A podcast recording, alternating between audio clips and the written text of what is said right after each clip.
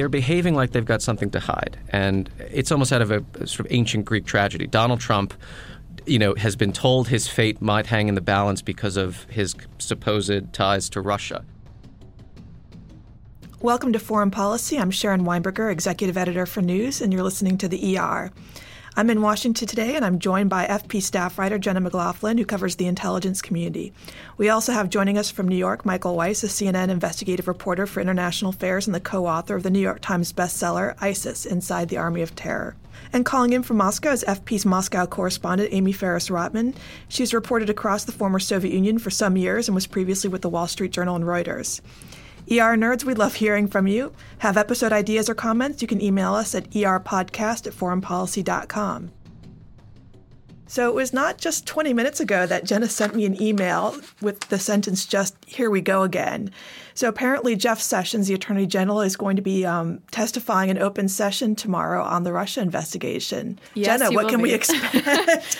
and more importantly, will the bars open early again? Right. Uh, we haven't heard anything from the bars yet, but I think it, this means that Sessions has been finally dragged into a committee.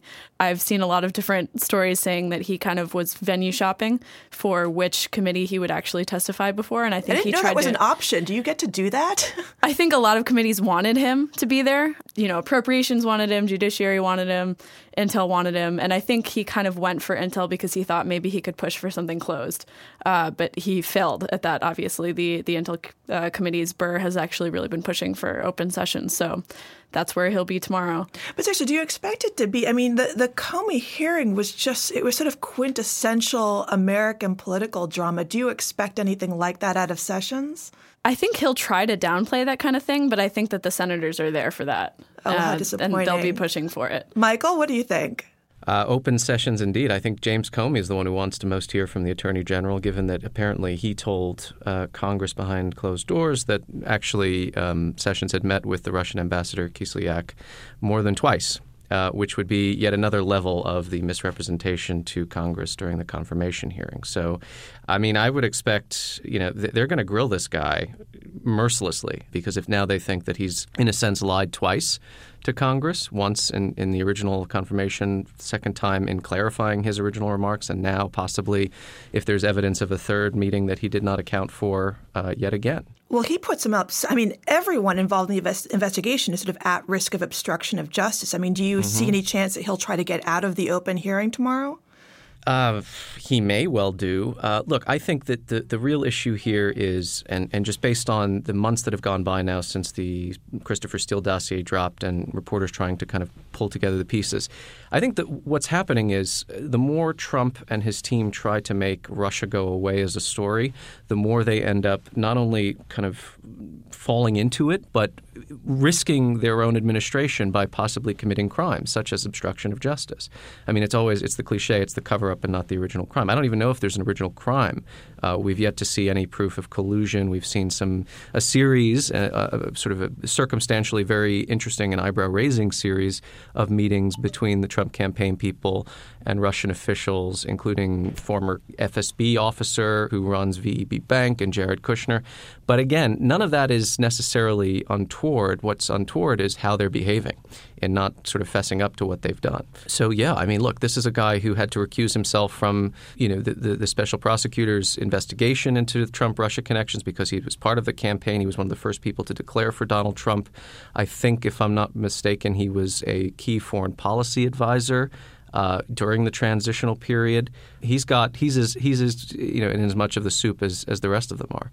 Well, is it sort of a, I mean, to take, you know, perhaps a devil's advocate view, if there is no collusion and there is no smoking gun, and I'm, I'm kind of of that possibility as well, what, it's sort of a, a, a lose lose situation for them. How do they get out of the current morass and out of the investigation? Well, coming clean about everything and saying, you know, look, this is the, these are the meetings we had. These this is the best of our knowledge. This is what we discussed. Blah blah blah. And then hoping that nothing that comes to the fore later, be it in the Washington Post, the New York Times, or let me give a shout out to CNN, um, is going to undercut any of that. But you know, look, they're behaving like they've got something to hide, and it's almost out of a sort of ancient Greek tragedy. Donald Trump you know, has been told his fate might hang in the balance because of his supposed ties to Russia, and is doing everything he can to destroy that story and to destroy that that that topic. And in doing so, he is actually waltzing inexorably toward that fate.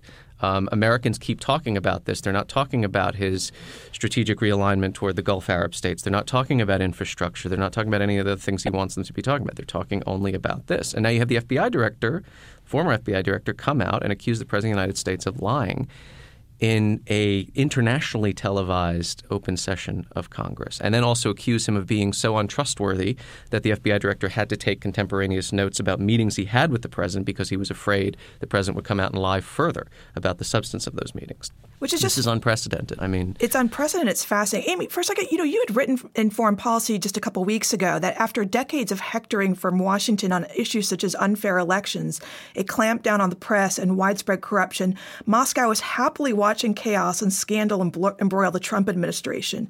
The more lawless Washington appears, the more Russians are howling with laughter. What was the reaction in Russia to the Comey hearing? Probably not as widely watched as it was here, but was that just sort of more fuel for the uh, comedy? there? It was actually it was very interesting because the exact opposite happened, um, which is why I also think that there, that there may be something to it, that there there is something that's being hidden. Un, unlike the other scandals engulfing the White House, um, the James Comey hearing was basically ignored in Russia. Um, it wasn't shown on state television until it was already halfway through, and then it, when it was, it was painted in a very strange light, um, as if Russia Russia was painted as um, a victim caught up in this kind of mad chaos which was happening in America.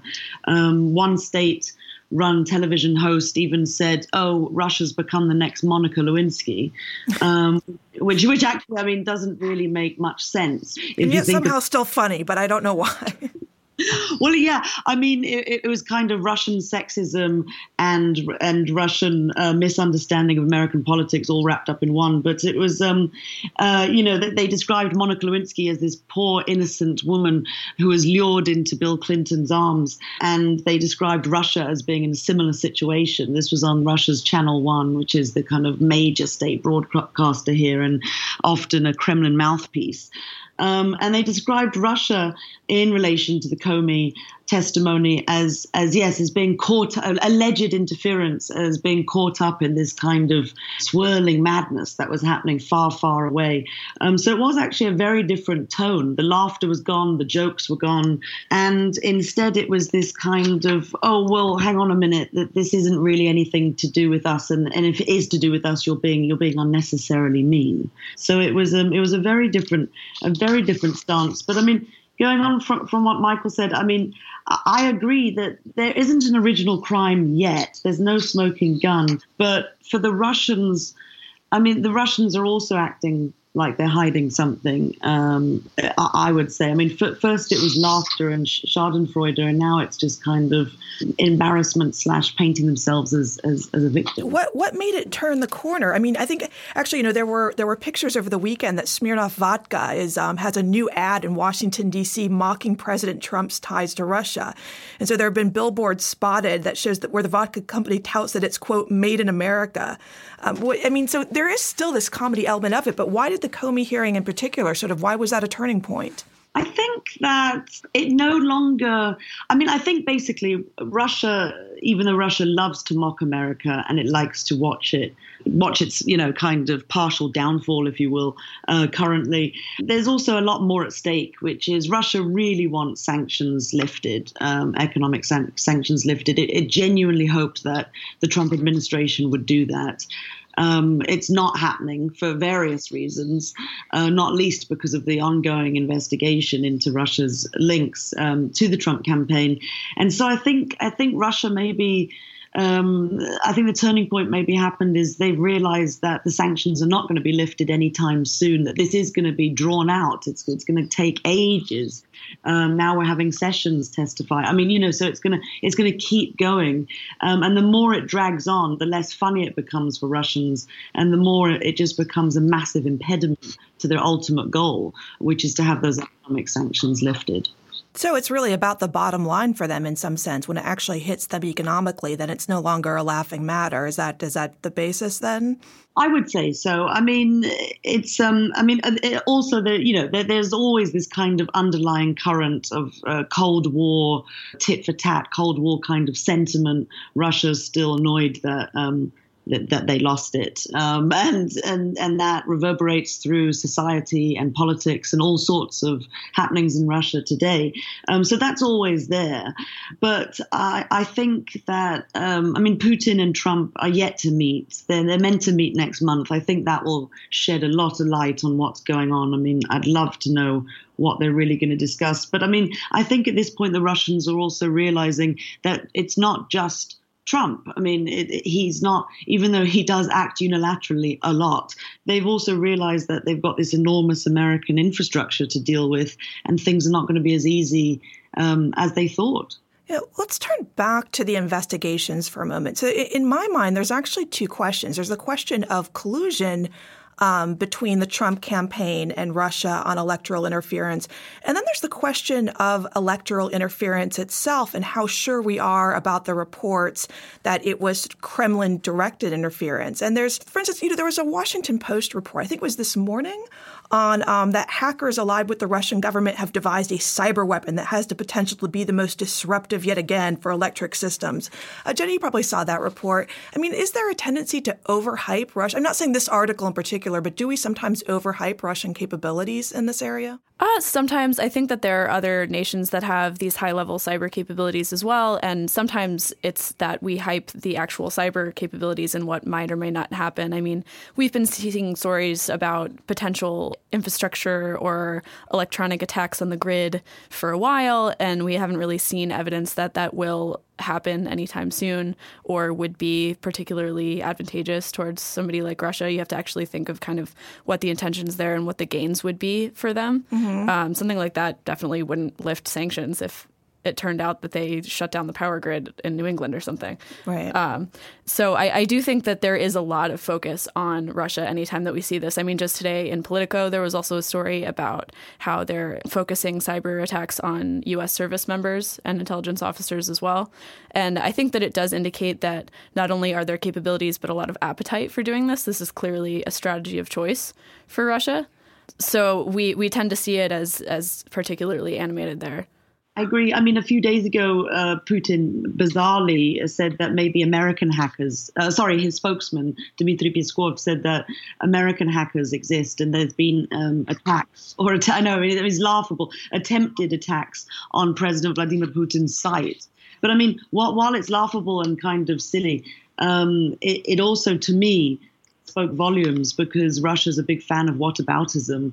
Um, and if they're beginning to speak that way and begin to point fingers, to me, that says um, that they know they're about to be perhaps exposed. Yeah, it's also easier to wage cyber espionage than it is to wage the more conventional human intelligence orientated form of it. I mean, Putin cheekily joked, I think, with Megyn Kelly, well, you know, it could have been Russian patriots that, that attempted to do this. Well, indeed. I mean, this is this is the, the tradecraft. You, the GRU and the FSB hire hackers to, in a weird way, it, it almost vindicates the Donald Trump line that some 400 pound person sitting in their bedroom is doing this. Um, there's a, an air of plausible deniability. You, you outsource the criminality to organized crime or to, in this case, um, some collective of, of cyber savvy technicians, uh, and then say oh, it wasn't us, right? And the Russians have been doing this actually with respect to uh, assassinating veterans of the Chechen wars in Turkey. There's a good story in the BBC I published about six months ago about this, actually figuring out that Russian mobsters and hitmen had been hired by the FSB to go into Turkey and sort of bump off all of these old graying manes from the uh, you know the insurgency in the 90s. This is the same thing, but it's harder to, to, to, to make that connection. Now, I've talked to European intelligence officials, and you've seen some reporting, particularly the, what the Intercept released last week, the NSA document showing that, look, there is a way to follow a forensic breadcrumb trail, if you like. Um, one European service told me that they themselves are in the Russian security service systems and they understand the instructions that are being handed down. This is not even at the level of trying to penetrate the DNC or the DCCC. It's it's about massaging and finessing and, and planting narratives with these Russian trolls. You know, push this story out there or or diminish this story. Um, say that that would be favorable to Hillary Clinton, that kind of thing. Um, but I think you know, look, as an intelligence operation goes, if you if you assume the worst, if you assume that Russia directly interfered with the election and may have actually tilted the balance, in which case this is the greatest intelligence coup perpetrated from even the Soviet era. They've never been able to do this before. If you assume that, then in a way, it's a proximate victory, the likes of which they've never seen, but ultimately, I think it will lead to their strategic defeat. The one cardinal rule of intelligence work is don't get caught. And now, the only thing we seem to be talking about is how nefarious the Russian intelligence services are for doing this. I mean, when you've got Rachel Maddow sounding like Whittaker Chambers, you know you've kind of shifted the argument in the American sort of liberal electorate, uh, and now it's Russia, Russia, Russia. And yes, we do run the risk of overhyping and uh, you know being hyperbolic about their capabilities and the threat level. But this is not something that, that in the long term Putin wants to see. He does not want the conversation to be about him as a great power in the remaking the idea is to do that on the sly and to outfox and, and hoodwink the United States at every turn, be it in Ukraine or the Balkans or Syria, but not have America now decide we need to have essentially containment 2.0 of Russia because Russia cannot afford it. Um, economically, they're weak. Militarily, they're weak, save for nuclear weapons. I mean, you can talk to Alexander Goltz or Mark Galeotti or the people who know this stuff far better than I. Uh, they can't afford to re-enter a Cold War, at least as it was waged, you know, before the Berlin Wall came down. Amy, what is the end game? I mean, from the standpoint of Putin, I mean, if this is not a success, I mean, there's a there was a tendency beginning to think of the election of Trump as this great success for Putin, but it, it is clearly not. If you look, as you mentioned, on the sanctions, what is the preferred end game?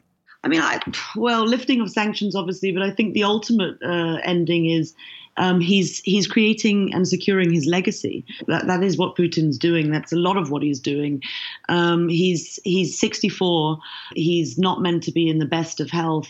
Um, you know, and um, there is no clear successor at all. Uh, people talk, you know, Medvedev, um, who was who was widely thought to be his successor, is is no longer is no longer um, appropriate because he's been basically hounded out by uh, the previous protests and by the corruption scandals engulfing him. So basically, I think Putin is in a situation where, yes, he wants this ultimate victory, this massive coup that the Soviet Union couldn't even uh, pull off, and I think he's annoyed and somewhat um, embarrassed that it's backfired, um, which is maybe why they're beginning to get a bit more quiet and a bit less victorious at the moment about what's going on. But um, he he wants uh, he's very interested in how his country is going to look 30 years d- down the road, um, as well as how he's going to look. And he wants to be a victor. He wants to be the one who restored Soviet era glory to Russia. Um, that that I mean that is very very clearly his goal. It's funny. I'm, you know, uh, I'm among us certainly old enough to remember the Iran Contra investigations, and I think we don't talk about them enough now. So I went down this morning to see, okay, well, what came out of it? And I'd forgotten a lot this. Caspar Weinberger, Secretary of Defense, indicted on two counts um, he received a pardon. Um, Bud McFarlane, National Security Advisor, convicted of withholding of evidence. He too received a pardon by George H.W. Bush. Elliott Abrams, again, obstruction, withholding of evidence, and he was pardoned. You go down the list, and I think there were about 10 indictments and a couple convictions, and almost all of them were either overturned or the people involved were given pardons. Jenna, do you think we'll see something similar out of this investigation in the end, a list of indictments and then eventually eventual pardons by a possible future President Pence or Trump. Yeah, I, I, honestly think that that is a pretty good prediction. Honestly, I mean, we see everybody kind of talking about how there's so much fire, the fans being flamed, everything that's going on that's so crazy. Um, if we see indictments at all, I think is a question, still an open question. Um, it's it's going to be hard to see the appetite, especially of the Republicans in Congress, to really go after uh, charges against a lot of these people. And there's already so many arguments, especially from the Comey hearing, people saying that you know this testimony actually really backs up Trump and says that he didn't do anything untoward. He wasn't under investigation and he didn't pressure Comey. He only said that he hoped he would do certain things. Uh, so I think we're already seeing that really being tested. And if we get indictments at all, I think that you're entirely right that that they could very, very easily be pardoned pretty quickly. But By who? Uh, yeah, I mean, Michael, do you have any guesses of how this will play out? Well, it's sort of my, my fantasy baseball version yes, of the yes. Trump administration is um, the Republicans say, like, let, let us assume that a few of the people do end up going to jail or face the prospect of going to jail. Mike Flynn, Jared Kushner, maybe Jeff Sessions, right? Uh, in that set of circumstances, as sort of bovine as the Republicans have been, even the so-called never Trumpers, they're going to have to make a deal, and they're going to have to say to him, "Look, you cannot stay in power because we are going to lose the House, we're going to lose the Senate. The next president is sure, assuredly going to be Democratic, and all the achievements that we thought we had, even under you, are going to come to dust. So they would have to make it, you know, suggest to him, maybe now is the time to, in your own sort of unique Trumpian way, declare victory. We'll give you a ticker tape parade. Let's bring in, you know, President Pence uh, who can then pardon everybody and kind of wash the dirty laundry in, in this foul administration. And let's get on with business because they're not going to achieve what they want to achieve, whether it's repealing Obamacare or uh, changing the tax code or destroying the Department of Energy or whatever it is that they want to do, as long as this is the the only thing. This is the A1 story day after day after day. Now, I, I, say that's the fantasy baseball version. Do I think that Donald Trump has it within himself to relinquish power? Uh, voluntarily? No. I, I, think that he's he's going to fight this. He's going to go to the mattresses on this. Now, the the difference is, you know, you're not just facing what your own party in both houses of Congress think about the matter. You're facing a seemingly and indeed I think the last few months have vindicated this this notion of an independent justice department that could actually start putting handcuffs on people. I mean the FBI is now being led by a new person. Uh, there is a special prosecutor who is going to look into obstruction of justice. Remember, what Comey s- supposedly exonerated Donald Trump for, that ship has sailed. Okay, well, it, maybe it hasn't. Maybe there is collusion that will be uncovered down the line. But now we're talking about what Donald Trump has tried to do to block an independent investigation, which is a crime. So we're, we're in a new set of, of you know, sort of a, a new reality, if you like. Um, and this is, again, I don't see how this administration comes away from this clean. I don't see how people aren't going to, at the very minimum, get fired uh, or, or forcibly or be forced to resign. Uh, much less, you know, if, if somebody is going to go to jail and if indictments are going to be handed out. But uh, yeah, look, he, he will probably pardon people left and right and say, I'm doing this because our crooked system railroaded these innocent good men like Mike Flynn and so on and so on, and now it's time for the country to move on. That's the Donald Trump that. So you don't see anyone going to prison over this? And not in the long term. I see people that, that could be, you know, facing trial and, and might be found guilty in a court of law, but then I, I see them being, um, you know, sort of let out of jail free. Here's a question: if, sure. if Flynn is indicted, how many former national security advisors have been indicted? We have to do a count here.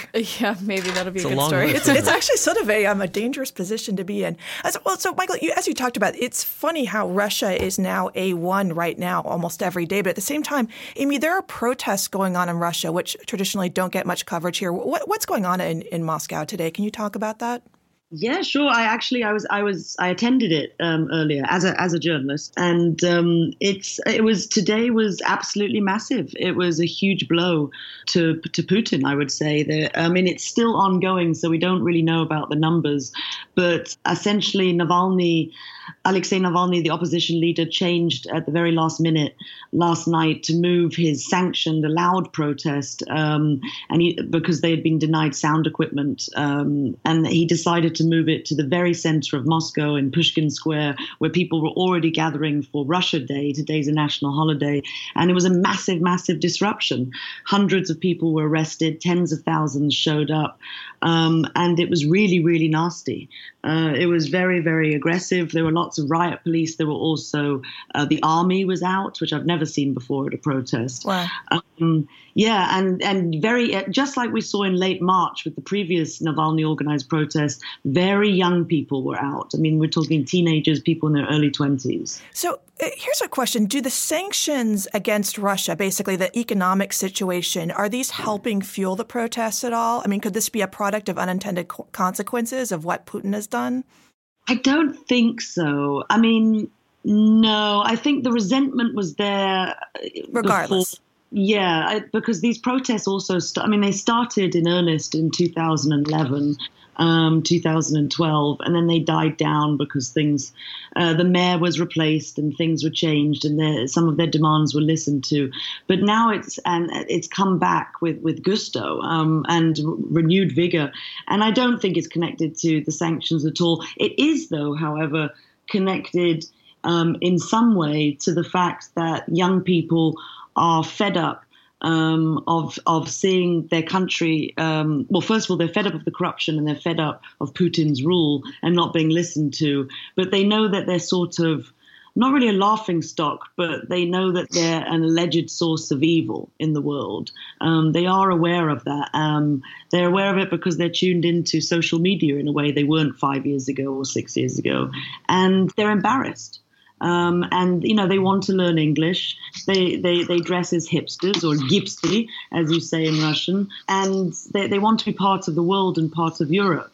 Um, and that's a very very strong message coming from the youths. A very surprising message. I mean, each each one of these protests I go to, I'm shocked by how many people turn up. And I would add to that, actually, if you were born when Putin came to power as president, you're now 17 years old. You're in high school. Yes. You're reading blogs. You're on the internet. You're watching the Navalny Anti Corruption Foundation exclusives into Medvedev's personal corruption and so on and so forth. So you have alternative streams of information. That you don't have to subject yourself to Kiselyov's, you know, 10 minutes of hate every week or whatever.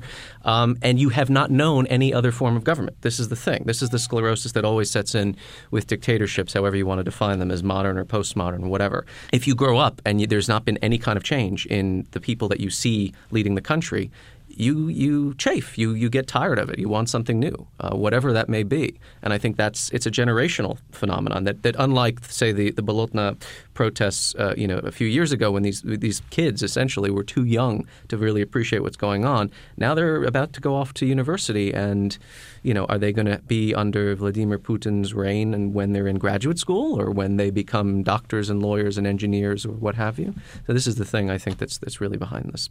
Absolutely. It's totally a generational thing. In fact, I spoke to two young kids. Well, I say kids, they were in their early 20s, but um, who were protesting earlier today. And they said they actually watched the Bolotnaya protests, uh, but they were, I think, 14, 15 years old then, and they said that they, they didn't really understand it, but they knew it was wrong, um, and and that now this time has come round, they were delighted that they could they could participate, um, and they fully understood what it means.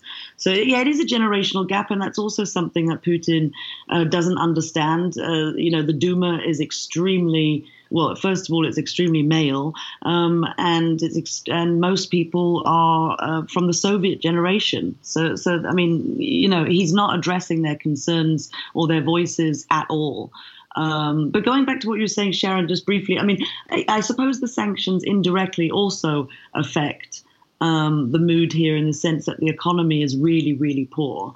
So, I mean, that is mostly to do with the oil price, uh, but the sanctions played a really large role in that as well. But I don't think that the, the youths necessarily connect it. At least they don't talk about it that way. Right. Well, let's wrap up here with I, I guess we could call it the uh, foreign policy fantasy football, or is it baseball? You could tell know, of indictments. Who is the first to join this team? I'm going to guess Michael Flynn. Jenna? Flynn was my guess too. Yeah, absolutely. Mm-hmm. Michael, for sure. Yep. Yeah, Amy, do you from Moscow care to weigh in on that? no, that makes sense. Absolutely. I mean, well, he sat he sat next to Putin. Surely that's um, that right there. That you know, for the Russia Today anniversary. Right. So, mm, that, that was the. Key. So did Jill death. Stein, by the way. Everyone forgets. Yeah, that. I still can't really understand what that was about. But, um, I don't know we'll ever understand. well, there you have it. The uh, first member of the uh, fantasy football team is Michael Flynn. Um, thank you for joining us on the ER. Please tune in next time. You've been listening to Foreign Policy's The ER podcast. I'm Sharon Weinberger, and I've been your host. The program is produced by Maria Ori. For more information about FP and to subscribe to the ER and our Global Thinkers and Backstory podcasts, please visit foreignpolicy.com, iTunes, Stitcher, or wherever you get your podcasts. Thank you very much for joining us.